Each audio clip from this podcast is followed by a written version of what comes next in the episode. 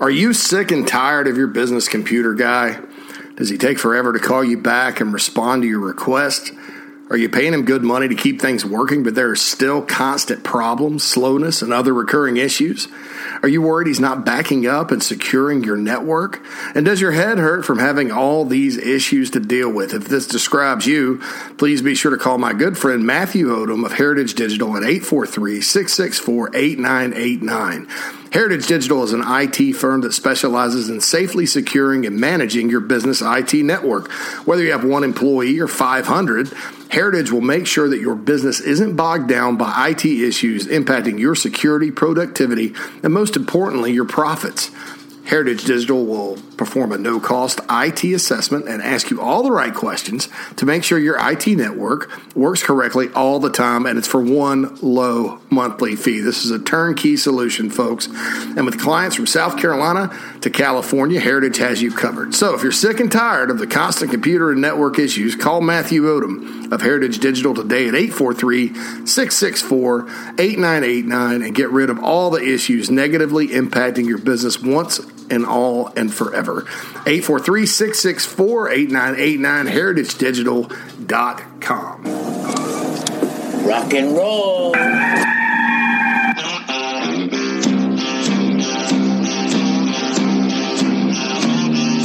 It's your daily dose of all things Gamecocks on the Inside the Gamecocks podcast. Here's JC Shurburtt. It's the Inside the Gamecocks podcast. JC Shurburtt with you. It's a Friday, January 28th. Hope all of you out there in Gamecock land and elsewhere, if you're tuning into this podcast, are doing well.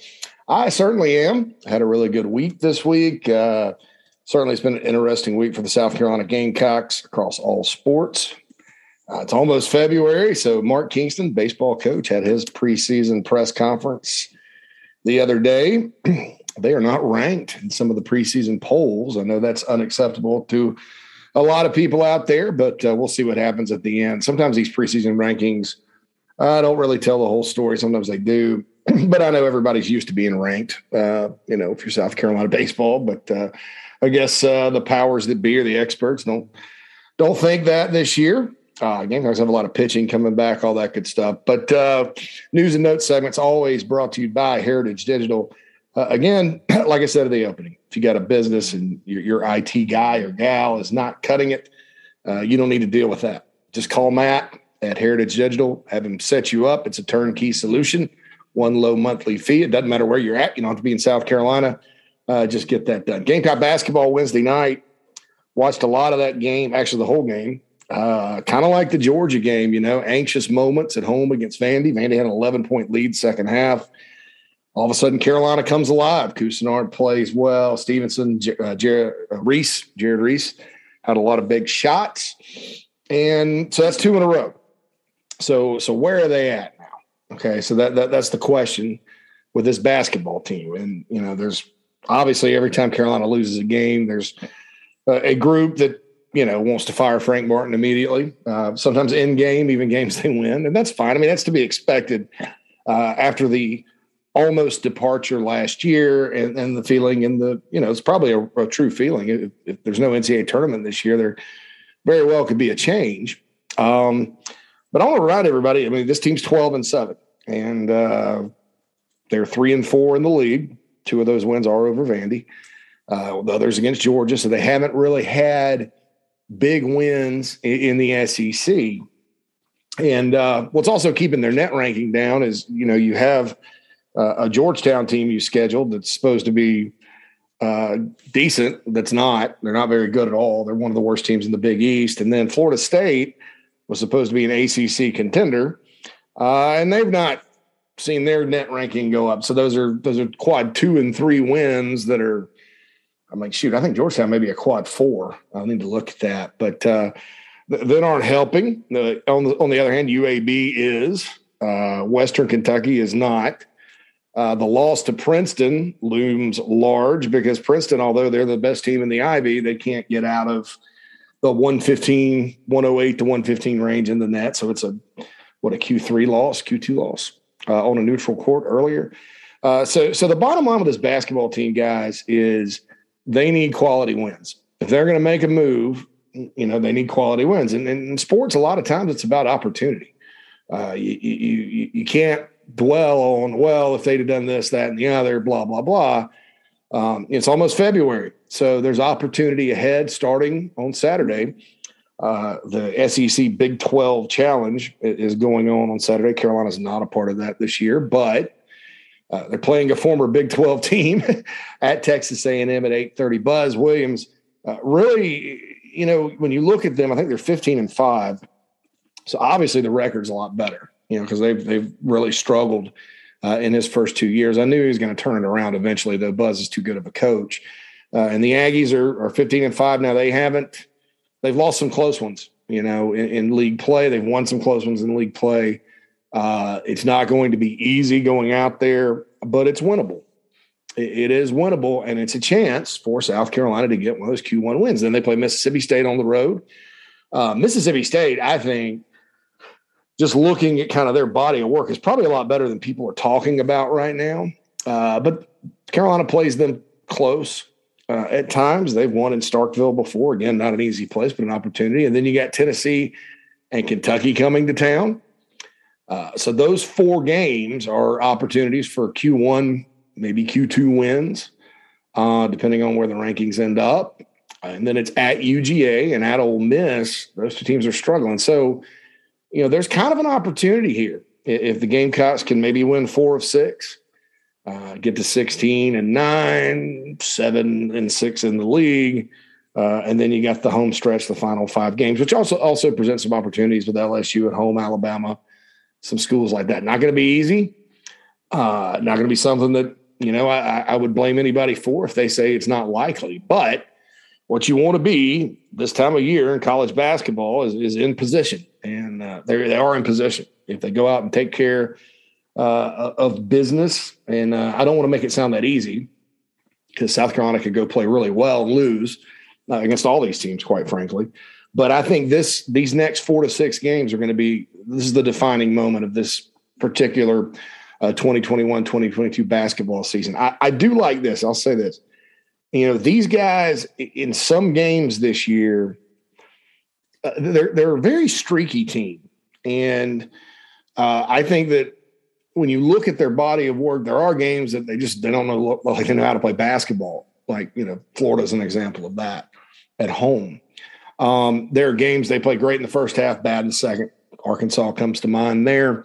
Uh, I mentioned the UAB game earlier. They they won that one, but they did blow a big second half lead. Uh, you know, Tennessee, they were in that one until the second half or late in the first. Uh, but that was an ugly game, obviously. Uh, but then there's been games, you know, Georgia down, came back one at the end. Vandy on Wednesday down, came back one at the end. Uh, Florida State, like I mentioned earlier, down and came back at the end. Um, didn't mention the Coastal game because obviously they didn't compete in that one.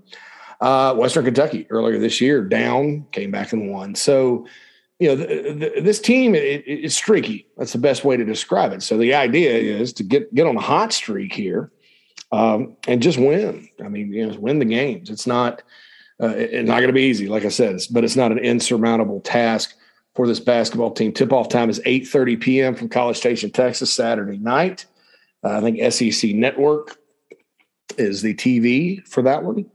Uh, and so we'll see. We'll see what happens out there. South Carolina's done pretty well against Texas A&M the last few years uh, out there and here uh, when they've had to play. But um, that's the ball game. That's that's the game coming up. You know, Gamecocks and Aggies on uh, Saturday night. So we'll see what happens. Uh, Gamecocks do have an official visitor in this weekend, a familiar name to some of you that have followed South Carolina recruiting. Uh, Malik Heath from Mississippi State. He's a grad transfer. Uh, got better this year at Mississippi State after not having such a great first year out of JUCO, uh, playing for Mike Leach and the Pirate Steve Spurrier Jr., those guys, you know those guys. Uh, 6'3, 210, big body guy, can catch the football. Uh, Junior actually did a really good job, as he does, coaching him up and getting him a lot better. Uh, leaving again, uh, coming in for an official visit. South Carolina, remember, was second for him out of junior college uh, the first time around.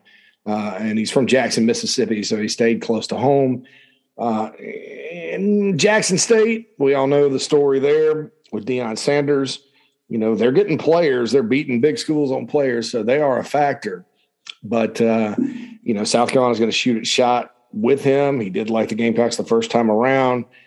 You know, Justin Stepp, uh, Taylor Edwards, the director of player personnel there, all those guys have been in on him. So he takes his official this weekend. And um, obviously, the last time he took an official uh, was during the Muschamp era. So there's a lot, there's kind of a different vibe now. So we'll see if he likes that vibe or not. I, uh, I, I tend to think the Gamecocks will probably, you know, put on a good show for him. Uh, it's just going to be a matter of, hey, do you want to stay, you know, Jackson State or whatever, and and you know, or do you want to come to Carolina and continue to play in the Southeastern Conference? Now, if they get him, I think they're pretty much done uh, with recruiting for 2022. Maybe there's a spot that opens up. Maybe a guy enrolls late. Uh, there was news. Hale McGranahan reporting this.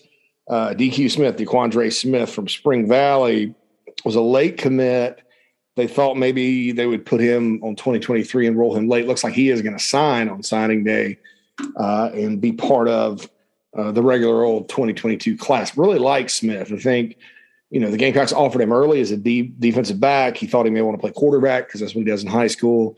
Considered Georgia Southern was committed to them for a while and then decided, hey, I'm going to stay close to home. Physically, he reminds me of Corey Jenkins. You guys remember Corey Jenkins, starting quarterback back in 02 uh, for the Gamecocks from Columbia as well. But they moved Corey to defense late. Um, boy, he was a bone crunching hitter, very physical player on that side of the ball, which I think Smith is, uh, and ended up playing in the NFL on defense. So uh, I'm, I'm, not necessarily sitting here saying DQ Smith is a future NFL linebacker like Corey Jenkins was, but just there, there's some things that remind me uh, of Jenkins with Smith, right to the fact he's from Columbia and a quarterback and a guy that's probably better suited on defense. So, you know, look for him to sign uh, and uh, be a part of the class normally, uh, according to the most recent reports uh, out there. Uh, so Malik Heath's visiting. Smith is coming in normally, and you've got Texas A&M in basketball coming up. Gamecocks women's continue. Gamecock women's team continues to win. Uh, that's a good thing, uh, you know, and, and, they continue to be the number one team in the country. And they keep going on and on and on. It, it was an interesting story about that UConn game that they canceled. You know, make up the SEC game with Ole Miss. Uh, I agree with that. I think, uh, you know, you've already played UConn once this year. You kind of want to make sure you don't get in a situation where you're a game short in the SEC. And so I get that. Uh, and that happened. And so so here we go. Um, all right. So that's uh, that's the deal there. That's the deal. Uh, South Carolina, uh, by the way, uh, ESPN Peter Burns. Uh, one more women's basketball note. Peter Burns uh, ranked the biggest home court advantages in all of SEC basketball right now. He's Auburn men, Arkansas men, LSU men, and that shows you when LSU is winning. That's good. Uh, they will show up. Kentucky at fourth, and then the Gamecock women at fifth.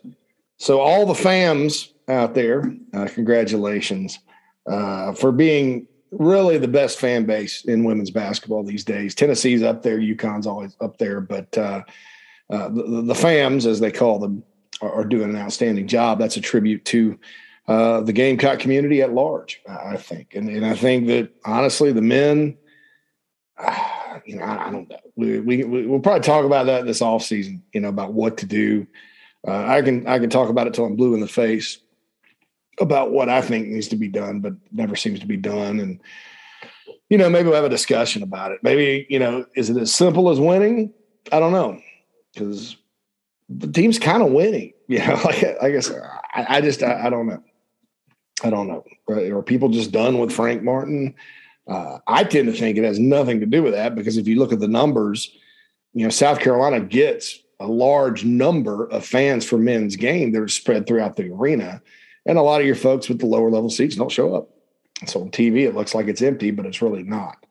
Uh, so anyway, that's what's going on there with game in the world of the Gamecocks from a news and notes perspective. And now it's time for the analysis segment uh, which is always brought to you by Cindy Searfoss from Coldwell Banker Caine Real Estate. my hometown of Spartanburg, Daniel Morgan Avenue, 864 414 5271. Cindy's married to a diehard Gamecock fan. She's been in the upstate 35 years.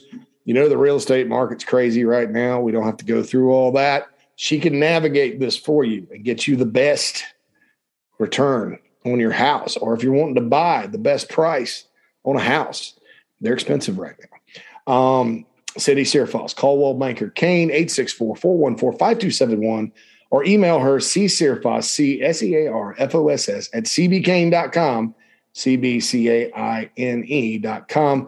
Please tell all these advertisers that uh, JC sent you. That really helps me out if you enjoy the podcast uh, to take advantage of some of our sponsors, obviously. Um, okay, so I'll talk recruiting rankings, team recruiting rankings right now. And all right, so 24 7 sports this year, and, and and I've said this before, I think the idea is really good because they're they, they've got a tab on the team rankings that sort of includes transfers and all that. I, I I like that. You know, the Gamecocks, if you if you look at it in the SEC, they have the number three transfer class in the league uh, behind Ole Miss and LSU that are at 12 and 8. Gamecocks have seven. I don't know if Heath bumps them up or not. Um, you know, and then they got an overall thing that, you know, maybe you should count the portal guys a little more in the algorithm, but that brings the Gamecocks in at, at 22nd in the country and in the SEC. They're 11th. They had a Tennessee, Mississippi State, Vanderbilt. Um, all right. So I'm going to concentrate for the purposes of this on the on the high school rankings, which is the they're the main rankings you're going to see, and th- these are the ones that everybody's going to sit there and talk about all year because it's it's kind of the, the portal rankings and all that are a new thing. Gamecocks are sitting at 12th. Florida's right behind them. They'll probably Gamecocks are probably going to finish 13th, folks. You know, which is just above Vandy after finishing 14th last year. Uh, I, I know some people are disappointed with that. Um, and I will, I will say this. I, I, I personally, when I look at this class, uh, I see a lot of potential and upside. Uh, what I don't see, and, and this is good for this year for the Gamecocks, are a lot of guys that you say, okay, he's going to come in and, and, beat this guy out, or he's going to come in and start, or he's going to go in the two deep automatically uh, yeah, Peyton Williams and Anthony Rose and maybe Keenan Nelson, uh, Stone Blanton at linebacker, Landon Sampson definitely at receiver, uh, maybe Kawan Banks at nickel simply because they like him at nickel. Uh, but then there's a lot of guys that are going to need a year. You know, most of the in-state guys, you know, of the in-state guys, I've said this before, Xavier Short from Chapin's probably the most college ready at this point. Um, Nick Emmanwori is a special player, uh, potentially, but but you know, is he going to be 230 pounds? Well, I mean, what is, you know, he's going to have to develop. You know, off the off three offensive linemen have to develop. You know, Emory Floyd probably is going to have to put on weight. Uh, you know, you got two quarterbacks, Tanner Bailey and, and Braden Davis, who are going to have to develop. Uh, the defensive linemen, uh, depending on who ends up being an edge and who's an end, you know, the the or I'm sorry, who's an edge and who's a, a tackle or interior guy. They, you know, the Gamecocks have a lot of interior defensive linemen coming back next year, um, including TJ Sanders and Nick Barrett from the last class, who they really like. Uh, a lot of older players coming back, MJ Webb, uh, behind your normal people like Hemingway and Huntley uh, and Zacch Pickens and uh, Rick Sandidge. I mean, you name it. Uh, so, so my point of all this is, is, is, is this class is full of guys that, that probably are a year or two away. And I think that in you know, what's fortunate about that is with the portal, the transfer portal work, uh, plugging some of those holes, like at receiver, um, you know, and running back, defensive end, you know, safety, tight end, quarterback. Uh, with the work they've done in the portal, combined with a, a, a probably because of COVID, the COVID year and the red shirt, you got an abnormally large number of older players coming back. I mean, the Gamecocks have to get like had to trim double digit spots by August to get everybody in and ready to go. And I wouldn't be alarmed by that. Uh, there's some guys that probably would do better elsewhere uh, right now. Uh, and then there'll probably be a surprise. You know, somebody leaves. Uh, so you look at it and you know, because of the work in the portal, you know, I, I would not get too uh, over the edge uh, about having a class that's ranked 13th in the SEC. And, and I, I, if you look at the numbers too, you know, the Gamecocks are what, 216.3 uh, in the high school rankings, high school slash JUCO rankings.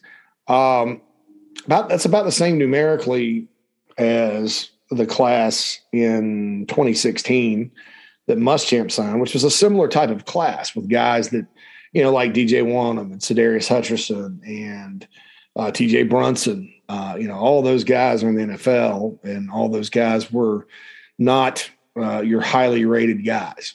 So when you look at it from that standpoint and that perspective, you know, that was a good class. That was probably one of Muschamp's better classes, to be honest, because, you know, the guys like Bryan Edwards, you know, was in that class. Uh, you know, they stepped in and played a lot of football uh, those first three or four years under Muschamp and or three years, you know, in the first three years were winning, winning or bowl seasons. You know, first one wasn't a winning season; it was a bowl season. So, uh, you know, you, you look at it from that standpoint. I think you take a class like that, uh, given the fact that it's the first full cycle, given the fact that you have a bunch of guys coming back. So, so it's not like you're sitting there going, "Gosh, you know, they have a developmental recruiting class full of high school guys. You know, you take the portal out of it, no portal guys. Uh, and and if you didn't have the older guys coming back, you'd probably sit there and say, well, this this year's going to kind of be a a building year in 2022, but that's not the case. And so that's good. I think that's something that's really been understated about the situation Shane Beamer inherited this year or, or South Carolina uh, is that there was a base of players. You know, now all these guys weren't ideal. Were there some holes? Absolutely. Uh, was it huge that Jaylan Foster stepped up at safety last year? Absolutely. Uh, is it still an ideal situation at safety and receiver? No. You know, d- did they need more tackles, offensive tackle wise? Yes. You know, so I, you know, I, I look at it and I'm like, well, you know, it, it's a good thing that that you had the redshirt COVID year because some of these guys are going to be like 23, 24 years old. Those guys can play. Now, everybody else had that situation too. So I don't know that it'll translate to wins. Uh, but my point about all this is, is that, okay, so you finish 13th in the SEC with the high school recruiting, which is the one everybody's going to talk about. That's totally fine. Uh, you know, in my opinion, uh, is it ideal? No, you always want to be kind of middle of the pack. It's still top 25 nationally, and there's still not a lot of difference numerically uh, when you stack up those classes kind of at the bottom. Uh, and, and, again, I'm talking high school rankings here uh, of the SEC. For example, the Gamecocks are right by Mississippi State. Mississippi State's got 22 commits, uh, same number of four stars, three stars, whatever, and 216.4 versus 2.16, 216.3. Ole Miss is 216.88. Arkansas is 218.76. LSU is 219.81 uh, with only 13 high school guys. You know, so you're not, you know, Auburn 226.38, Tennessee 227.05, uh, and Tennessee sixth. So, you know, that's like 10 points away, and I will go and show you this here. Uh, if Jaishawn Barham had stayed with the class, and he didn't, and that's fine. Gamecocks are 224.07, which puts them at eighth between LSU and Auburn, and right knocking on the door of Tennessee. So you know, and look, Landon Sampson didn't get a four star, whatever. Uh, we, I think we all know that kid's pretty good. Um, Braden Davis dropped out of four star ratings, but the, the, star ratings aren't. The stars are just there as for fans. Okay, the numbers are what kind of differentiates the team rankings and stuff. Uh, and it's just one of those things. I mean, the Gamecocks do have you know 0.87 and above, and that's kind of your high three star cutoff. 1, 2, 3, 4, 5, 6, 7, 8, 9, 10, 11, 12, 13, 0.87 and above. I mean, that, that's a pretty good class. And, and, you know, then you look down at the bottom and you see Casey Henry, who everybody believes, uh, you know, every, and when I say everybody, everybody that kind of has dug into it, he's the best offensive lineman in the class, but, but he's the lowest ranked. You know, you, you got local guys like Short and Smith who were late additions. You got Horton who played eight man football. You can't realistically rank him high, even though he could be a really good. Nick Emmanwori, who I mentioned. Um, you know that kind of thing. So uh, you know, I, I, w- I would encourage everybody uh, to not panic. Now I know we'll see some panic. it's inevitable with any SEC fan base, including you fine people. Uh, but I was encouraging not to panic. Now, look, I don't have an article coming out, you know, about this, about next steps for this football program, because okay, the, the first step really uh, overall, when you're talking overall, uh, is to go back to a bowl, reach the minimum standards of the program, which have been set since 2000. Uh, used to be bowl wasn't necessarily bowl was a good year. uh, now it's kind of the minimum. So get back to that after going six and 16, you know, the last, you know, losing 19, eight and 19 last 27 games prior to this year.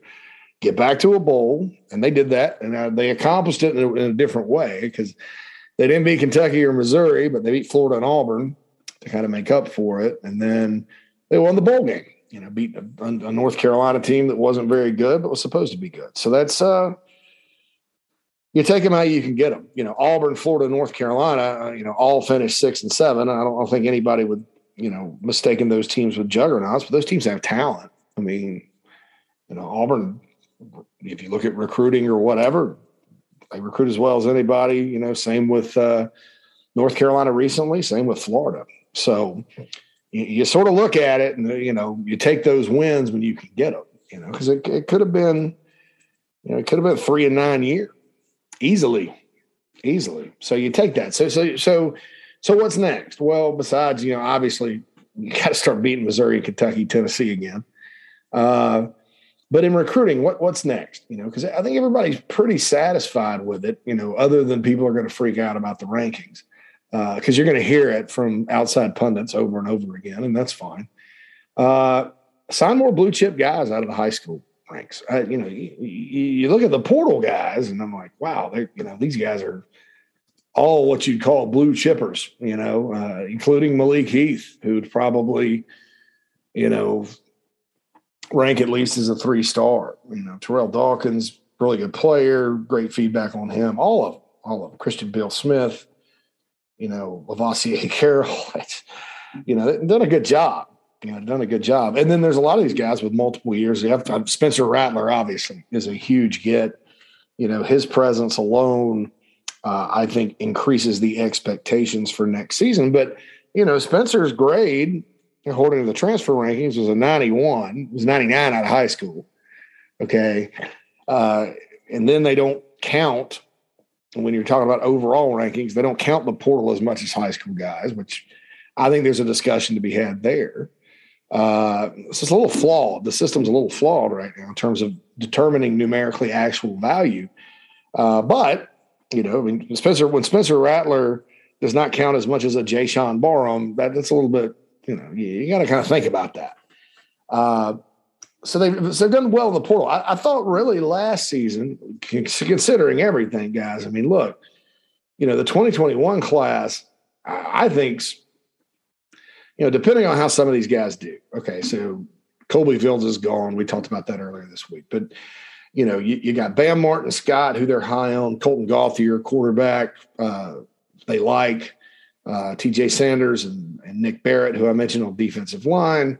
Juju McDowell obviously was the star of this class. O'Mega Blake is a guy that maybe may surprise some people this year, to be honest. Uh, I think that as the season went on, they really liked him. Ladarian Craig, Jandarius Morgan. You know, you got Marcellus Dial in that class, Isaiah Manoris.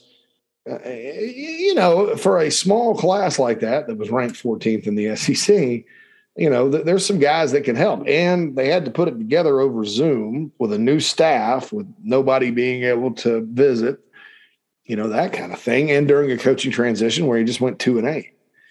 Uh, you know, then you look at what they did in the portal. Now, Zeb Noland, Karan Prunty, uh, Carlos Patel, they're gone. You know, they're not coming back. But, you know, Ahmarean Brown finally came on. You know, David Spaulding, Jordan Strong, I think could be a beast this coming year. Jason Brown, even though he left for Virginia Tech, man, look, he helped them win games, right? uh, EJ Jenkins helped them win games, especially with blocking. Debo Williams, promising linebacker. And those are all from the portal last year. So, you know, you kind of look at who they've got and actual, you drill it down, and, you know, that's the, the portal thing's been really solid for two years. Maybe great if Rattler comes in, Stogner comes in, you know, uh, these guys, they, uh, Christian Beal-Smith, all those guys end up playing ball. I think Antwane Wells is going to really surprise a lot of you guys. Uh, but you know, look, let's face it. You know, you, you can't. Or, or wait, let me back up. We don't know yet if you can live on the portal like this. You know, we don't know yet how some of these high school guys in the 2021 or 2022 class are going to pan out. We think some of these guys have a really high upside, especially the in-state, the five in-state guys they got. Uh, they're just developmental guys and that happens. I mean, you you know, you you got guys that develop at different times. Um, but as we all know, you know, it's good, it's better uh, to maybe have more blue chippers and less developmental guys. You're still going to need developmental guys. I mean, that, that happens. That happens everywhere. It happens at Georgia. You know, you look at Georgia. They they they start. I think they started a walk on at safety half the year. Stetson Bennett obviously was a walk on excuse me, thing in my throat there. And then obviously Jordan Davis, their defensive tackle, was a three-star offensive lineman. Uh, now, a lot of no-brainers though. Travon Walker, Nakobe Dean, five stars that played like five stars. You know, and so that you know, Kelee Ringo, five star that had the big play at the end. Happy, actually happy for him because I've read that he had some personal issues, but he was a five star corner from Arizona. Derion Kendrick came in from Clemson, was a five star guy. Uh, so, so look, they had their share of elite talent. Don't get me wrong, but you do need developmental guys to optimize what you're trying to do. Uh, that happens at every school except Alabama, which Alabama's kind of got it down to, hey, we're going to maximize, take the best players, whatever. So at every school that happens. So, so you do need guys like that, especially when you're the University of South Carolina and you're recruiting the state, because you know there's a lot of underrated guys from the state if you look back to the NFL draft, uh, go pull the NFL draft from you know Clemson and South Carolina the past ten years, and you'll see a bunch of three star guys from South Carolina at both schools that ended up getting drafted, and that's kind of what you want. But the next step, you know, in recruiting, if you know, there's a lot of next steps to take. This program has not arrived by any stretch. Thought great first year, great start, lots of enthusiasm, momentum. People are excited, a lot of positive energy, which is good. And a lot of that starts with the head coach, but uh, it also starts with, hey, you know, yeah, North Carolina wasn't great this year, but people weren't expecting South Carolina to be that good either. And I'll remind everybody the Gamecocks were a 12 point underdog in that game. Uh, that was a big win. Uh, in programs that I think rise and build the right way, uh, that end up getting success, they keep the focus on the positive. And I've, I've always told the story about Clemson. You know, during the five game Gamecock winning streak, you know the ACC was down except Florida State. Clemson couldn't Clemson couldn't seem to beat them, especially on the road. And then that one home game in 2013 that got ugly. But look, Clemson went and beat Auburn. That Auburn team didn't win a conference game that year, but they beat them in Atlanta that season by a touchdown and they celebrated that. You know, they beat an LSU team that looked uninspired in the Peach Bowl in 2012. They celebrated that. Now they beat a good Ohio State team in 2013. They celebrated that. Uh, they won 10 games in 2014. They had the number one defense, smoked Oklahoma, and they celebrated that. Now, was it a great year by Clemson standards? Now, no. You know, double digit wins though, and they were building.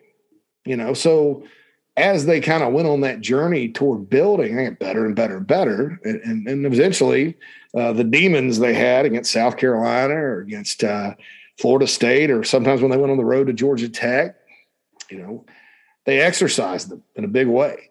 And you know, again, I use Clemson because they're the one program that's risen. Uh, so, I, so I, I think you know you can look at Ole Miss under Hugh Freeze. I mean, they first year he was there, and they had had two really terrible years under Houston Nutt. First year he was there, uh, they went to the Birmingham Bowl, and I think they beat Pittsburgh in that game. And there were 40,000 Rebel fans there, you know, and then, then they kept recruiting, kept recruiting, kept recruiting, and ended up uh, ended up doing what they did. And they probably would still be up there you know, had Freeze not gotten into trouble and the NCAA and all that. I'm not certainly not predicting that will happen to South Carolina uh, off the field, but uh, you know, you, you do look at programs that rise and they, you know, they tend to celebrate the steps that they take, and I, and I feel that happening at South Carolina right now. Uh, I also think that I mean, you. I look back on Virginia Tech. I mean, there's a story about uh, so a great story in the Athletic about uh, one year they went to the Music City Bowl and played Alabama. You know, and it was freezing cold in Nashville, like bitterly cold, and just a miserable bowl experience. But they beat Alabama thirty-four to seven, and that was one of those games where, yeah, Alabama was not Alabama like you see now at the time, but that kind of got the Hokies going. You know, a couple years later, they were playing for the national championship with a quarterback named Michael Vick. Uh, so that that's kind of happening at South Carolina. But the next step is obviously more blue chippers uh, in recruiting, more blue chippers at the high school level. Now, here's the good news. You know, the state of South Carolina is probably right now, as far as known players, you know, the, the numbers aren't right there yet, but they will be. There'll be some guys pop up. But for 2023, you know, you, you sort of look down the road and you're like, well, you know, here, here we go. There's Xavier McLeod and Marquis Anderson, Montique Range. Those guys are all four star guys. And then, you know, there'll be some other guys pop up. Obviously, you look down 2024, which uh, could probably be a pretty solid, solid year, you know, as far as uh, players go. Jaden Bradford from Chapin is there. Josiah Thompson, the offensive tackle, is elite. Cam Pringle, another offensive tackle, is elite. Jaden Bradford's the quarterback from Chapin. Uh, Gamecocks are right there to land two of three, maybe three of three for those guys. That's way down the road but it starts in South Carolina when, when you're talking about blue chippers. Now, you look at 2023 as well. Gamecocks are in on it right now, early here, January 28th, on some blue chippers from North Carolina and Georgia. Uh, they'll get some players out of Florida. I think as I kind of watch and get feedback, uh, you know, from sources and uh, from just kind of the general vibe, you know, I, I think in Virginia, with Virginia Tech having a new staff and Virginia having a new staff and South Carolina having a, a, a nice finish uh, because beating North Carolina means a lot in the state of Virginia and, and the state of North Carolina. You know, it, it, does, right? It may not mean a lot to a Georgia kid, but it means a lot. You know, it means a lot to South Carolina, you know. Uh, and you can kind of see some of the feedback. Guys like four star running back Ike Daniels out of Stafford, you know, there's players from the 757 that are visiting. So I, I think, you know, and I, I said this you know previously during this this cycle that it, Beamer's going to be able to recruit Virginia better than probably any head coach they've had because of his connections there, Torian Gray's connections there. They're known, they're trusted, uh, and that's part of the key in Virginia. Those kids will leave the state, but you know you want to know why North Carolina has signed to five of the top six this year is because of Dre Bly. You know he's a guy from up there, and he played at North Carolina. He's got a, quite a story to tell you know, same as Shane Beamer. Hey, and Torian Gray. Hey, you know, we were Virginia Tech guys, but we're South Carolina now. So this is a great place. SEC, you could sell that as well. So I can kind of see it start to turn in Virginia. Uh, North Carolina, uh, there's a handful of guys uh, that I think the Gamecocks have a shot at for 2023. It starts with uh, uh, our boy, uh, Keith Sampson from New Bern. Uh, and South Carolina, you know, Keith's a guy that, you know, he's number two in the state right now. You kind of look at him and it's like, he does have a lot of love for the Alabamas and Ohio States of the world. And, and by the way, it's not the deepest year in North Carolina either. You, you got Noah Rogers, 78th in the country, Keith Sampson, 143, edge player Rico Walker from Hickory, 187, uh, Grant Tucker, uh, from Charlotte Christian, uh, kind of an undersized linebacker at, at 191. And that's not that's not that deep. It, it's not as deep as it normally has been, or it has been in recent years, uh, in the state of North Carolina. So, you know, Gamecocks are shooting their shot with Noah Rogers. I'd say they're a long shot right now. Uh, Keith Sampson, they're definitely in the thick of things for Montario Hardesty as the New Bern connection, and Jimmy Lindsey's all over him. Uh, you know, so you, you, sort of look at it and it's like, well, you know, the Gamecocks, you know, they, they could find some players, uh, I think, uh, in those two states. Uh, Antonio Cotman from Colonial Heights. He's a corner I really like from Virginia. You know, I mentioned some of these other guys as well. So, my goodness, Penn State has three of the top nine from Virginia com- uh, committed. I think they're all from Northern Virginia. They're all from Nova. But uh, man, oh man. So, you know, we'll see sort of what happens uh, in those two states. That's a, and, and they're going to work PA and, and Maryland and uh, Nyckoles Harbor uh, is a five star, no doubter, one of the most freak athletes I think I've ever seen in my career as far as his numbers and stuff like that. You know, Alabama, everybody else has offered. Uh, he's out of DC. You know, he camped, and Carolina was one of his early offers. I think he's still interested. And, you know, Shane Beamer and the staff, they're, they're by there today uh, to see him. So, so there's some up and down the East Coast types of guys uh, you know, that looks like the Gamecocks have gotten back into Jacksonville. Four star Grayson Howard at linebacker. Uh, they're second for the four star back Webb right now behind Georgia. Uh, Jacksonville, Florida, you know, kid named Jordan Hall, the Gamecocks are in on early, big time guy on the defensive line. So, you know, you, you, sort of look at it and there is an opportunity. It's just like basketball I talked about earlier, where, know, the next four games not going to be easy, but probably not all going to go the Gamecocks' way, but there's an opportunity and that's what you want. And so that's the next step. Um, so, so that's my take on maybe the lower class rank this year is uh, look, it's it's not an it's not a pretty number because you'd rather be higher than lower, obviously. But when you look at the players and you look at the potential of the players and you look at some of the battles they won for some of these guys, uh, and then you factor in the fact that they couldn't be on the road for the first six months and nobody could visit for the first six months of the cycle. Uh, so you're behind anyway because you're a new staff you know, you, you probably take it. Was it disappointing losing Antonio Williams? Absolutely. Absolutely. Um, to Clemson. Uh, the other guys in state, Clemson had them wrapped up before these guys even got there.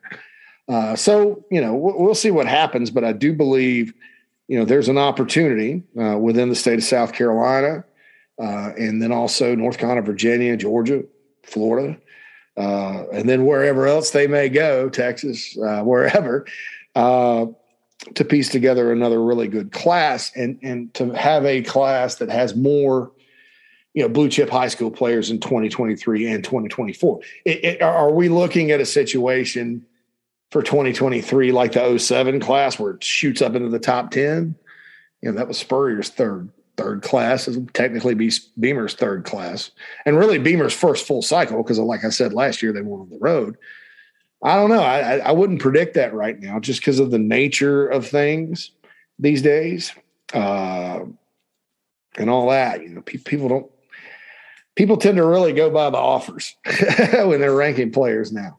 And that 20, 2007 class actually had some guys that, that were offer guys, but then they had some guys that were ranked high that, you know, not a ton of offers. You know, uh, ESPN uh, based on film in that class, really ranked a lot of Gamecocks high.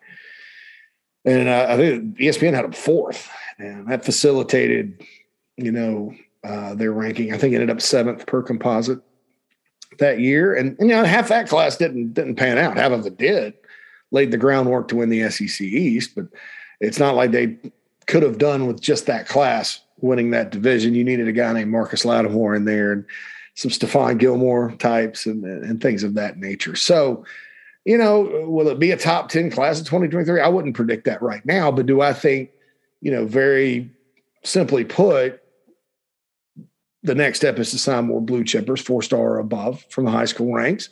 And I think it's accomplishable uh, in 2023 and 2024. And you just keep building and you keep working the portal too. Uh, as long as the rules are like they are with the transfer portal, uh, you'd be kind of short sighted not to use it. And uh, you know, Alabama, as well as they do, uh, you look at you know their portal class is not you know super duper strong. um, you know, as far as numbers go, but it's super duper strong as far as quality. I mean, those guys. Uh, you know, I, will point it out to you right now. So Alabama, you know, they got all the best players. You know, uh, in terms of you know blue chip high school guys. I think only one guy's three stars. Uh, got some guys like uh, Traquan Fagans and um, who else? Antonio Kite, who uh, Gamecocks ran on early. Uh, but then, you know, look at who they got out of the portal. Jermaine Burton, uh, one of Georgia's best receivers. Eli Ricks was a five star corner coming out of high school. Jahmyr Gibbs uh, from Georgia Tech. You guys know we love him a lot. I think he can. I think he can win a Heisman at Alabama. To be honest, you know, it's just two kids from California and a kid from Georgia. Uh, when you're looking at where they went to high school, so it's, a three person class. But my goodness, I mean that's a that's as quality as quality can be when you're talking about that. So I, uh, you know, I look at it and I'm like, well, you know, that's uh, Gamecocks just need to keep doing what they're doing in the portal. But you know, like I said earlier, uh, with regards to that team ranking, the uh, you know it's probably going to be ugly for this class, right? Uh, thirteenth is not where you want to be, but when you kind of drill down the why, uh, I'm not sure that it's uh, I'm not sure that it's as bad as it looks. Uh, I think they're just missing, you know, one of those blue chippers up there, you know, and then you can make a case. Well, you know, two or three. If you Stone Blanton and Landon Sampson are probably better than ninety, you know, ninety one and eighty eight. Uh, but we don't know that for sure. I mean, who knows? Uh, I'm not going to sit here and run down all the rankings and claim all the everybody's underrated. No, but there's there's some underrated, like there are in every class for every school. But then there's some guys that, like I said, they're developmental guys. I mean, they're you know Nick Emmanwori, huge upside. He's just not there yet, and so you can't.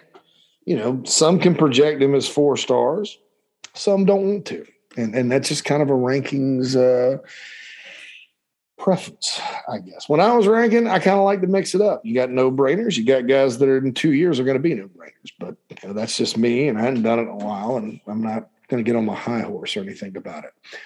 All right, so there we go with the news and analysis on the Inside of the Gamecocks podcast here on January 28th. Uh, I want to get in now to the mailbag. It will be the uh, iHelp Consulting mailbag. So that's uh, that's the deal. If you're a business owner, you're always looking to save size, save size, save time and money. That's where iHelp consulting can help. They're a Gamecock owned and operated company whose only mis- business mission, excuse, excuse me with that, is to help businesses save money on expenses. Whether you think you be you're paying too much for credit card processing, internet, insurance, or anything else, iHelp can find your business the most savings without sacrificing quality. And remember, if iHelp can't save your business any money, don't pay them anything. That's right. If they cannot help your business, it's no cost. So there's no risk. Uh, Daniel Owens, who owns iHelp Consulting, saved a business 48 grand. 48 grand, man, annually. Uh, and how he gets paid, he just takes a percentage of the first year. So, in other words, you save 48 grand, you may have to kick him some, you know, for his services. And then you save that 48 grand perpetually. So, really, it's a great deal. 843 5, I'm sorry, wow, Daniel's going to kill me. 843 372 5713. 843 372 5713. iHelp consulting. How can I help you? And uh, Daniel Owens, uh, ihelpconsulting.com is that email address. So there's two ways to get into the iHelp Consulting mailbag. First and foremost, you can tweet to at the Big Spur Pod. And there's a nice thread that uh, said some nice things. Uh, Cox talking Gamecocks. Uh, there's some other people trying to get in on this. and uh, appreciate all the kind words. People said, Who's your favorite podcast? Big Spur Pod, which is us, Inside the Gamecocks. Spurs Up Show. Chris does a really good job there um, Gamecock Central. Those guys obviously have a whole like media operation now. JB at Goldwater, you guys know. Um, everybody, I think, does a good job, and I appreciate all the kind words for me. Um, need to make this one a little more consistent because I'd rather do more than two episodes a week. Uh, just sometimes, you know, when you're balancing life and uh, all that good stuff. You know, you, the website versus this, you know, free content versus whatever. Oh, by the way, another news note Dominic Hill, former Gamecock, has transferred. He hit the portal after the season. He, he's transferred to Temple. Temple, pretty good program uh, up there in the American best of luck to him. The Orlando product, uh, really good, uh, really good dude, and all that good stuff. Um,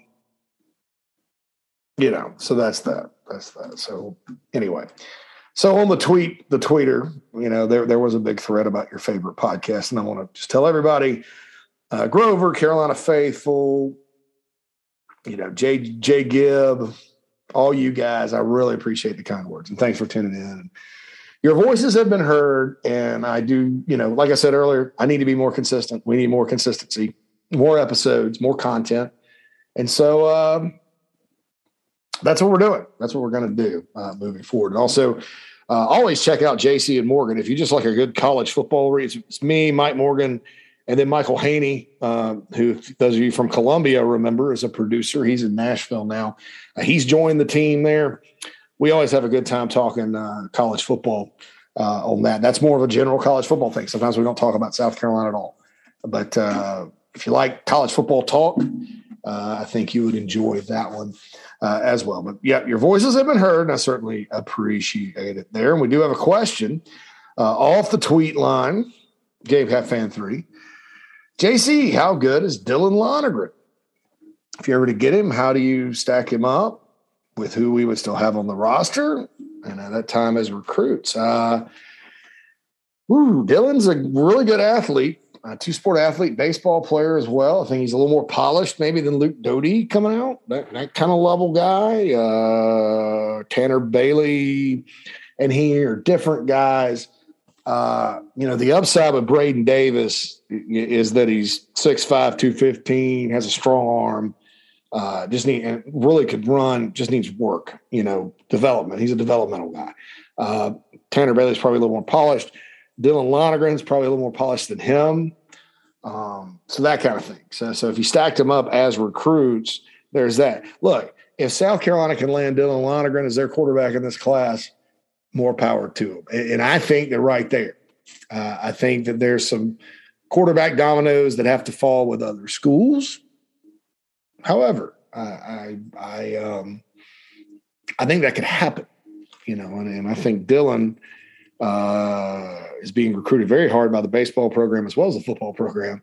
You know, because there's a lot of guys that you know baseball did a good job with Stone Blanton. Don't get me wrong, but you know, Lonergan's been a guy baseball's been like fired up a lot about. So that's kind of a thing. Um, plus, he's uh, Gamecocks have some help with help with him there. Eric Kimrey's been recruiting him. Uh, Philip Jones, who I think a former Gamecock, uh, is his head coach at Snellville. So I, I think, um, if I'm not mistaken, uh, so there's some help there for Carolina. And so I think that, uh, you know, I think I said, how good is he? He's really good. You know, you just keep stacking, you know, quarterback, man, you can't, you got to get one every cycle now because next thing you know, three guys leave and, and you're playing a walk on. that's just kind of what happens. Uh, and so if they can get Dylan Lonergan, great. And that's another blue chip guy that could really help uh, with the numerical rankings or, or, whatever. So that's good. Um, and uh, got all that. So anyway, that's my answer there, Gamecock three. The other way to get in on the mailbag, you can email me, and I appreciate it because I asked for more questions this time around, and uh, got us got to several of them. Okay, Brad says, Brad from Belton. JC was wondering what you think the chances are in the 2022 season of Carolina flipping the script on the comparable Eastern programs, Tennessee, Kentucky, and Missouri. I've heard you talking about the importance of gaining an edge over those programs. And I always tell my Gamecock buddies Carolina doesn't need to worry about competing with Clemson or Georgia till we can consistently beat those three teams. I love your podcast and always look forward to a new one popping up. Thanks for what you do. By the way, D's Wings in Cayce is still open. And I agree. It's one of the best game day restaurants in the Columbia area. Me and Carolina buddies go there quite often for baseball since you can walk right across the river to the stadium. Yeah, I did. When, when I was in Columbia, baseball games were awesome. I just going to D's. Oh, man. Yeah, really good, really good stuff at D's. So, so that's that. Tennessee, Kentucky, and Missouri. So these are all different types of series right now. And, and I was I was kind of looking through it the other day, kind of looking at historical trends and you know it's depressing from a gamecock standpoint when you look at the last three years with all these teams Uh because uh, they've all lost, you know, and, and started in 2019 when, you know, at that point, and that was a weird year because Will Muschamp managed to beat Kentucky and Georgia that year, which he hadn't. And then you get boat raced by 20 at Tennessee and Missouri for whatever reason. So uh, that was tough. That, that, that's that's what made 2019 an even more bitter pill to swallow because you think you'd beat North Carolina, App State, Missouri, Tennessee that year, but you didn't. And uh, that started a Tennessee streak. You know, the Tennessee win in Columbia 2020 was rough. It was a game the Gamecocks probably should have won. Um, Kentucky this year, they certainly had their chances. The Wildcats seemed to want to give it away. So, so what do I think? Okay, so Tennessee, uh, I'll start with them. You know, they are now they've now figured it out on offense. I don't know about defense up there. Uh, I, I, think that uh, when you're in a situation like they have been in for what 13 years or so, uh, and I'll, I'll, be honest, I was not sold on Josh Heupel uh, as a head coach uh, before. I mean, this is before Tennessee even thought about hiring him. You know, and because people talk about him as a potential candidate at Carolina, and I just I wasn't sold. Um, wasn't sold at what he did at Missouri as the OC. wasn't sold at UCF. Uh, however, you got to give him credit for for what they did this year. I mean, they, they said, "All right, well, we're we're going to take what we've got and we're going to go really, really fast on offense, and we're going to score a bunch of points and try to score a bunch of points. And if you don't like it, stop us." And some teams did not. Some teams did. Some teams did not. So when you look at it, you know, Carolina obviously was not ready to stop them, and then uh, in some ways, when you play a team like Tennessee, the, the, the, way you stop them is with your offense. And, and South Carolina did that against North Carolina this year. Because North Carolina runs some tempo and all that. They had no answer uh, for Tennessee. And then we all know what happened down 14 nothing down there on the goal line. And that was kind of a, something that negatively impacted the entire team till the third quarter. And by that point, it's 38 7. It's over. You know, Gamecocks fought back, but it was over. So, uh, you know, Tennessee's won three straight in this series since 2010. South Carolina's won three straight. Tennessee's won three straight. And South Carolina's won three straight. Now Tennessee's on, you know, if they win next year, it'll be four. But it's at Williams-Brice. Uh, interesting date for that game next season. Uh, it's the week before Clemson. So it's right there in that Auburn deal, the final home game, senior day, senior night, whatever. Uh, who knows what Tennessee's record will be by then, or South Carolina's for that matter. Uh, but you know, historical trend is three, three, three, three. You know, the last few years, and I, I agree. You don't want, you know, you don't want Tennessee coming back. I thought seven and six was a great year for them, considering who all they lost. They played exciting football. Um, you know, beat Kentucky again. They they seem to own Kentucky. You know, uh, obviously, they beat Missouri. So out of the three, I thought, you know, Kentucky was the best team last year, but Tennessee beat them both. Um, they lost to Florida, obviously, and, and, and some other old Ole Miss and some other schools.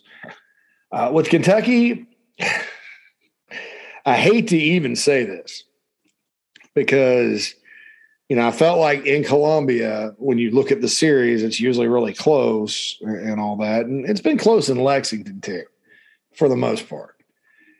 But but these guys, you know, they've got their quarterback back. They've got their running back Rodriguez back. They lost some on the offensive line. They got two good linebackers coming back. You know, they're going to play good defense, and their recruiting class was pretty good. You know, when, when you when you look at it, Kentucky was fourth in the league in recruiting. Now, are all those guys going to play? I don't know. I think Dane Key's probably going to play, but they got some highly rated offensive linemen. Uh, they've got some guys out of Tennessee, I mean, they, if you look at their class uh, from the state of Tennessee, four three stars from Tennessee.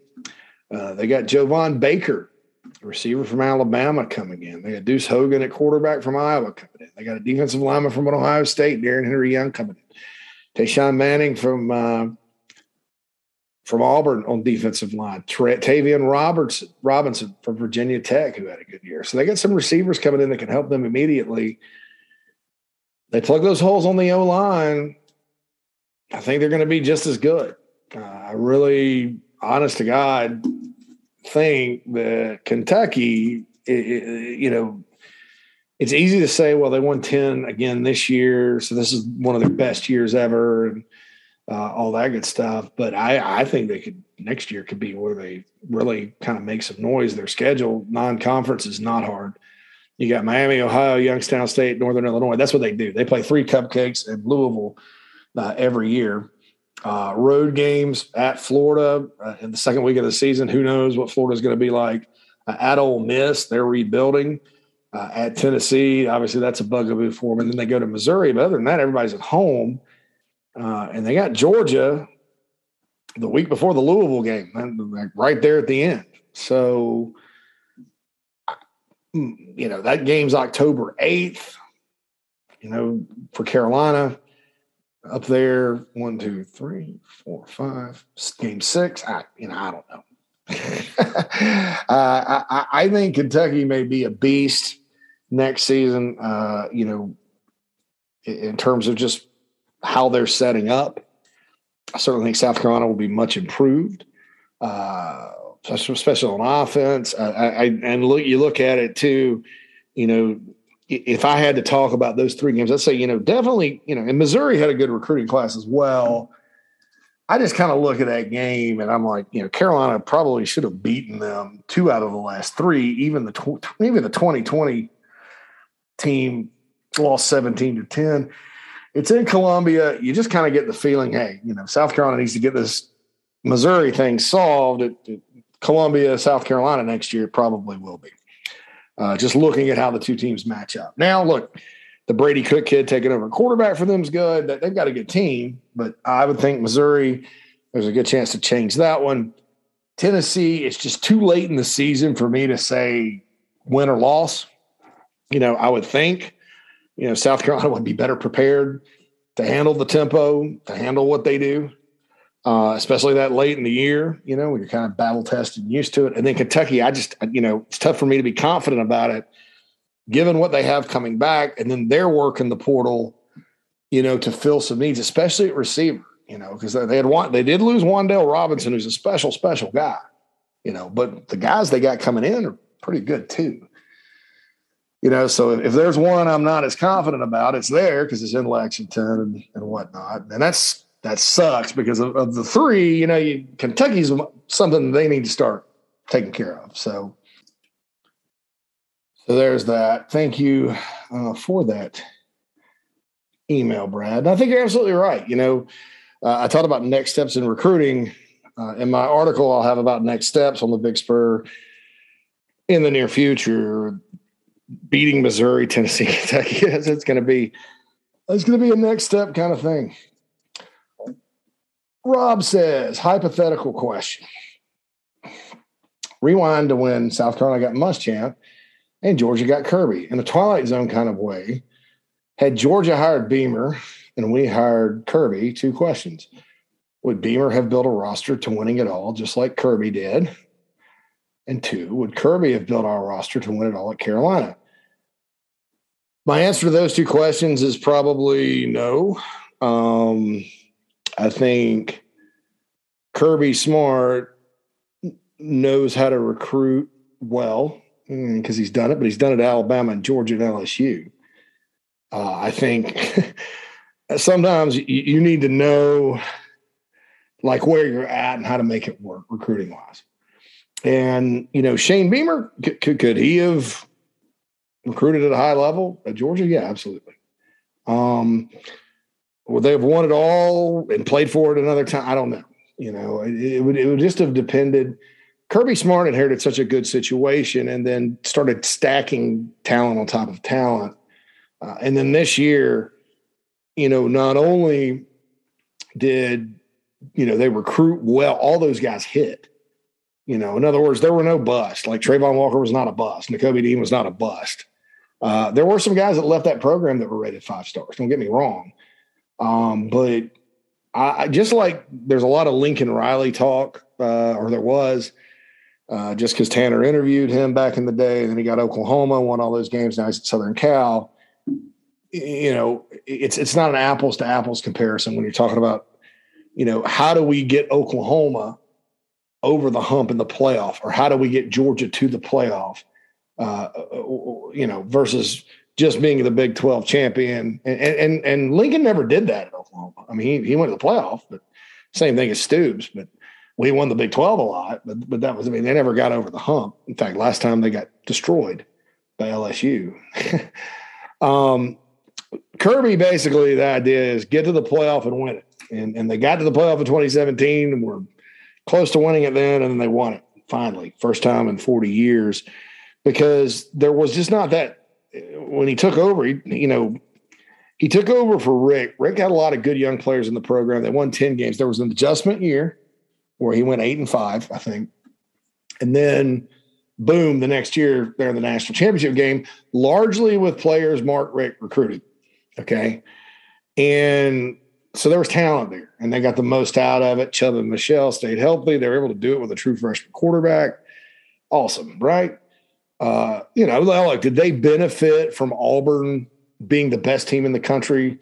Uh, and it's crazy because they actually benefited from Auburn beating the crap out of them. uh, I think 40 to 17 was that final. Uh, Auburn was playing as well as anybody. That's when Malzahn got the ridiculous contract. Uh, came back the next week and beat Bama. Uh, you know, won the Iron Bowl, won the division, and so did Georgia benefit. And then I think I think one of Auburn's running backs got hurt. So their run game kind of took a step back when they played Georgia uh, at Mercedes Benz. Georgia won the league and got in, and then Alabama got in. So, so did they benefit a little bit from that? Yeah, but that's best football, man. You know, you, you don't like I said earlier about Carolina beating Auburn, Florida, and North Carolina this year. You know, you don't, you don't, you don't just you know say, well, we don't want those. We don't want those wins. um, you know, my my gut feeling is, and this is nothing against Kirby Smart, that it would have been the same thing as Will Muschamp.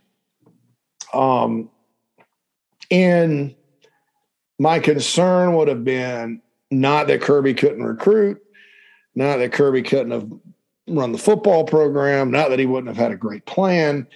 Uh, my concern would have been offense because, you know, Muschamp at least after the Roper situation, you know, McClendon had sort of a fl- high flying attack, you know, and then he went and hired Bobo and kind of went the other direction. But, you know, I, I, I just I, I think it would have been very ugly offensively uh, with Kirby Smart in those early years, especially. And, and, I think that even though Roper was there, you know, you had a spark with Jake Bentley, uh, and Jake could kind of help out with some of those things. Obviously, there was no excuse for 2017 when you had a bunch of talent, didn't make it work. Uh, you know, would they have had a, would Kirby have hired Bobby? Would they had Jake Bentley? I don't know. You know, so, so th- there's a lot of questions about that. And, uh, you know, I'm not going to sit here and tell you that a guy that's 66 and 15 uh, that won a national title at a program that hadn't won one in 40 years and that played for another already in his short career. I, I'm not going to sit there and tell you Will Muschamp's a better coach than that guy because the record speaks for itself. I'm just saying that certain people in certain places work, whereas they may not work elsewhere. They have Steve Spurrier is interesting, you know, because he he made it work at South Carolina. But if you look at how he made it work, he made it work differently than he did at University of Florida. Um, a lot different. So it was, uh, you know, I, there's some guys that win everywhere. There's some guys that you know maybe don't. You know, Jimbo Fisher. That's a that's a question. Is he gonna? Uh, if they continue to recruit in the top three, is that going to put him over the top like at Florida State in a division that's much tougher. You know, SEC West is ridiculous.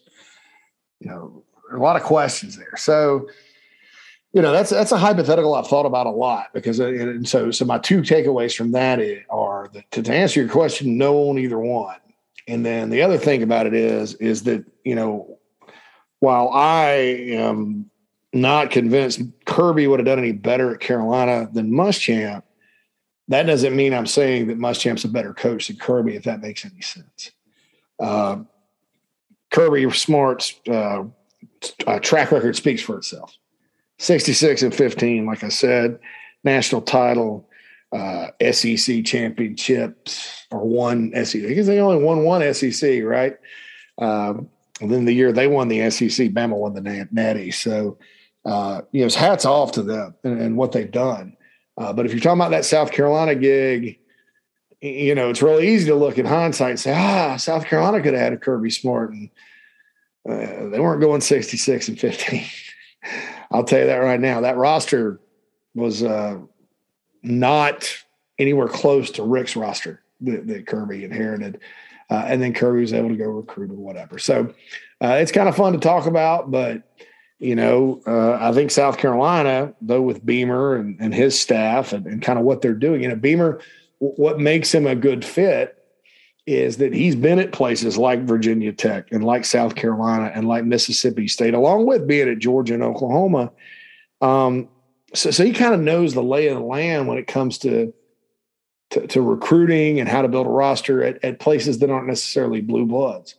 Uh, and I like that about him. And his staff is kind of the same way. You know, you do have Torrian Gray's been at Florida, you know, Stepp's been at Arkansas. That's a, and at SMU, those are similar places. Greg Adkins has been at Tennessee in the glory years, but you know, most of these guys uh, have been at places where you you got to go find players. Taylor Edwards, uh, the director of player personnel, who's outstanding. This is one of the best they've.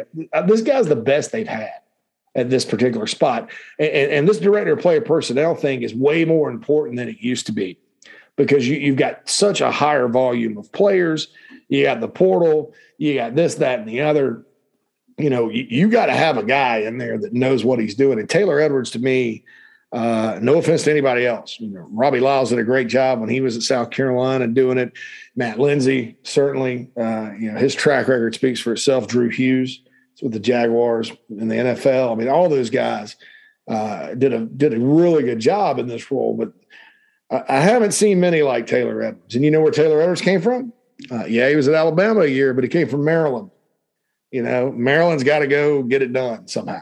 So uh, that's why I think the, the Beamer staff is really set up well. Uh, like I did mention earlier, though, there there is a in the analysis segment there, there's a next step there's always a next step. Do they need to sign more blue chippers out of high school? Absolutely. And they'll tell you that too. Uh, and that's no offense to the guys they've got, because uh, I think it's going to be a hell of a class in time.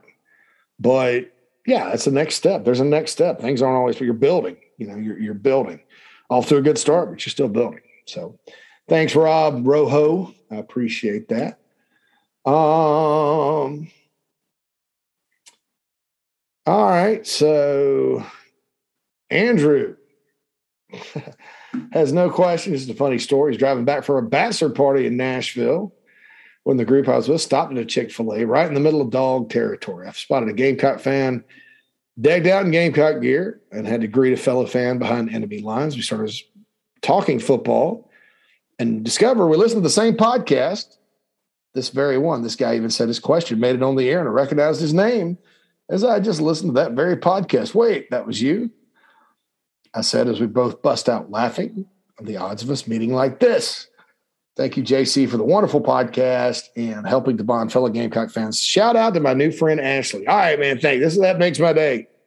That makes my day because you, you know you always talk about your purpose in life, and if you read, you know, psychology or you know how to be a, a, a better mentally healthy person or successful person or, or whatever as a, as a man these days uh, one of the big things is to be aligned according to your purpose. And, you know, I, I spent a lot of time in my career working my career, loving my career, uh, doing recruiting or whatever. And, you know, but then I, I have a lot of other interests as well in, in life. And, you know, recruiting and what I do now has never just been a job. I've enjoyed it. It was my hobby that became my job. But I struggled with that for a long time. I had about five years ago, I had to do some soul searching about it. And I came to figure out this, uh, you know, drill it down, you know, what is your purpose in life? my purpose in life is to have a positive impact on others. Now, whether that's in my personal life, being a great friend or boyfriend or husband or whatever, uh, boyfriend right now, you know, uh, or whether that's being, you know, someone that's there for for my friends when they're having a hard time, or my family, being a good brother, son, uh, or whatever that, or, or, or just being kind uh, to people I don't know and, and going above and beyond to make a positive impact, or like what I'm doing now. Um, because that's part of it too. You know, people enjoy listening to the podcast mostly. People enjoy reading articles. They enjoy hearing about the Gamecocks or college football. Uh, so that makes a positive impact. Uh, if, if, I do karaoke, that has positive impact. You know, uh, that kind of thing. And so this type of email really reinforces to me, you know, that I am aligned with my purpose at this point in my life. That kind of thing. All right. So Andrew also has a question because he sent a follow up. He says, since the day Beamer was hired, what is the single biggest action he has taken to improve the state of the program where it is today? Of course, it's a combination of many actions, but which one stands out to you the most? Is the hiring of a single coach, signing a major transfer recruit, standout win? Excited to hear your answer and for the future with Shane leading the charge to greatness. Uh, I'm going to say this his off the field staff. And I mentioned Taylor Edwards earlier, uh, retaining Jessica Jackson was big. Retaining Connor Shaw and his role was big. Uh, getting former Gamecocks like Pat DiMarco, Byron Gerardo, uh, uh, Shaq Wilson back in the program. Uh, also, uh, Luke Day and his staff, uh, outstanding. And Derek Moore, to me, is worth probably two recruits a cycle. And I was told that when he was hired, and it's happened. Okay. and, and I, you know, I give him some credit. Stone Blanton had a great relationship with Demo. I mean, there, there's there's just something to be said about those people that work behind the scenes. And this is nothing against the coaches that are out there recruiting and coaching and all that, but but I think that type of infrastructure that that just all those people I just mentioned, they live the culture that that Beamer's trying to instill. And I, I read some smart ass uh, column here in Chicago, where I am right now, uh, about the Bears, and he was like, "Culture is a meathead term," and I, I, I, just this is why nobody takes sports journalists seriously anymore because they're so freaking elitist and they can't relate to the fans, and it's not a meathead term. Uh, if you know what you're talking about, now you can throw it around like an idiot. Culture, culture, what is that? You know, what is that? No, culture is important in any organization, and everybody will tell you that just because it gets repeated by people that don't know what the hell they're talking about, you know, doesn't mean it's a meathead term. So anyway, I doubt the. Uh, I guess I think his name's Fishman or something like that. Uh, I doubt he's listening to this podcast, but I read that and it pissed me off. You know, because I was like, no, no, that's not. I used I use the term culture all the time, and uh, I'm the least meat-headed type person there is. Uh, you know, and there's nothing against meatheads either, man. If you, I'm friends with a lot of folks you'd call meatheads. They're, they're freaking fun people. Uh, but yeah, crap that's just so elitist anyway. That that sidetracked me a little bit. But yeah, uh, when you have people like that on the in, inside, the when people come to your campus, not just the players or the parents, the guardians, the the the, the football, high school football coaches, whoever, uh, and you have those people that live it that are that dynamic, they can have a conversation with you, and you you kind of you know, the first time I had a conversation with Derek Moore, okay, and this was 13 years ago, I felt like something important had happened to me. You know, you just walk away with that feeling, you know, and and I I don't know, you know, what exactly that meant, other than I've been friends with him for 13 years and he's a great guy. Uh, I care about him as a person, not just because he came to Carolina. I'm glad Shane Beamer hired him at Carolina. Um, but that kind of thing. You know, I've, I've known Connor Shaw and his family since, since he was, you know, since 2002, almost 20 years. You know, I know what he's all about. Pat DiMarco, I, I know what that guy's all about. You know, Shaq Wilson, Byron Gerardo, I know what those guys are all about. Uh, Luke Day, you know, you know what that guy's all about. He gets a lot of airtime, you know, uh, and then his staff. And so those are the most important things I think Beamer's done. And, and, you know, I think you can go get uh, a great offensive coordinator, defensive coordinator, whatever you want. I know there's a lot of questions about that, uh, especially I mean on offense. But uh, I think to to get players and to you know hold the culture, you know, and and and this team this past year, guys, wasn't yeah they took some beatings, right? And just when you thought, oh, this is going to take the win out of the sails, they get up off the mat and go compete. I mean, you know, the Florida game came after the A and M game and after an open day. The Auburn game came after a, a gut wrenching loss at Missouri and after being down fourteen nothing early. All right, the North Carolina game uh, came after uh, you know not only Jason Brown had left, but the uh, shutout loss to Clemson at home, and these guys just kept battling, and and that that is what culture is. You know, it, it's not necessarily about going seven and six or ten and three or whatever.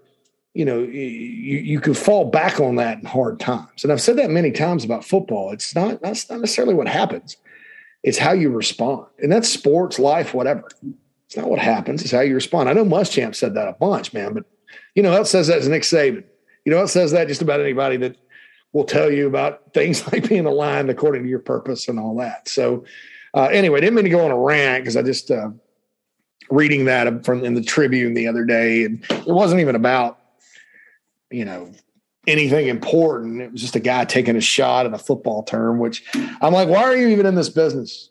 Why are you, you know, anyway. That's a, that's a, that's an off season episode. All right, one more Belmont Gamecock 99, 99er. My man VJ. Here's a random one for you to chew on in late January. Thinking back on the best return specialists through the years, aside from Deebo Samuel, most of these guys seem to be younger, faster receivers and running backs and not necessarily feature stars. Ace, Ace Sanders comes to mind. Watching Josh Vann field punts this year was absolutely maddening. My 15 year old would say, okay, dad, it's fourth down. Let's watch the punter kick it 38 yards and Vann back up and let it bounce six times to go for 65. This became a bad joke and came true several times. We'd be yelling, just run up and make the fair catch. Uh, watching Juju on kickoffs, on the other hand, was game changing. Uh, the guy would go to top gear and pop out to the 25 or make a cut and get to the 50. Why do we have such a hard time putting dynamic playmakers that are young in the punt return role, coaching the basics, and then the guys do what they do best?